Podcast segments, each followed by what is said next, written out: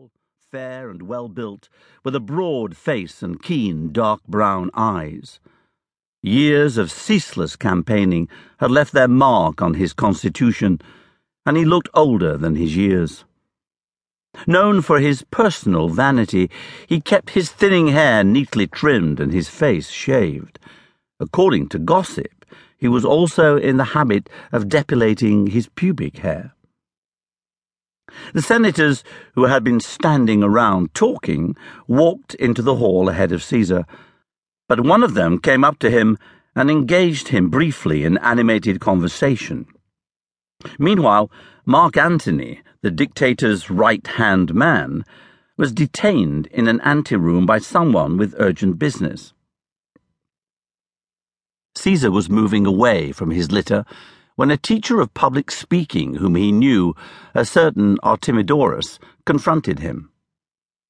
He handed over a note which he said should be read immediately.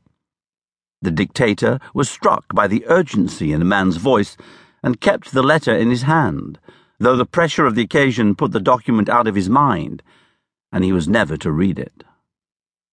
Most senators settled down on their benches but a number stood around Caesar's gilded ceremonial chair. As an elder statesman, Cicero had a place of honour on a front bench. Meanwhile, outside the theatre, further sacrifices were being conducted. Once more, the slaughtered victims revealed unfavourable signs, and more animals had to be brought forward, one after another, to see if better omens could be found. Caesar, losing patience, turned away and faced west, supposedly an unlucky direction. A religious official who had previously warned him that the Ides of March would bring danger caught Caesar's eye. Caesar remarked jokingly, Where are your predictions now? The day you were afraid of has come, and I'm still alive. Yes, come, but not yet gone, was the dry reply.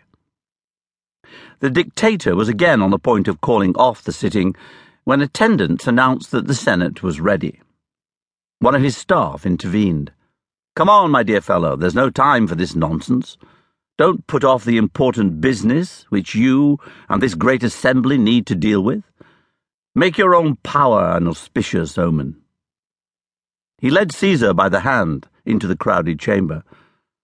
On the dictator's appearance, everyone stood up. The men gathered round his chair, closed in on him as he sat down. Cicero had a perfect view of what happened next. A senator called Tillius Cimber grabbed Caesar's purple toga like a suppliant, preventing him from standing up or using his hands. Caesar was furious. Why, this is violence, he shouted. What are you waiting for, friends? Cried Tillius, pulling the toga away from Caesar's neck.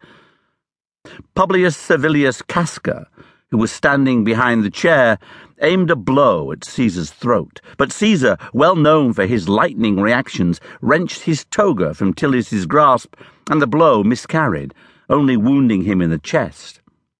Then, springing from his seat, he whirled round to grab Casca's hand and rammed his writing stylus into his arm. The man yelled in Greek to his brother standing nearby, who drove a dagger into Caesar's side, which was exposed in the act of turning. The senators in the body of the hall were in a state of shock. Only two of them tried to intervene, but they were driven off. No one else moved to help the stricken man. Given no forewarning of what was to happen, Cicero saw to his astonishment that one of his closest friends, Marcus Brutus, was leading the blood-stained throng as it hacked and thrust at his victim.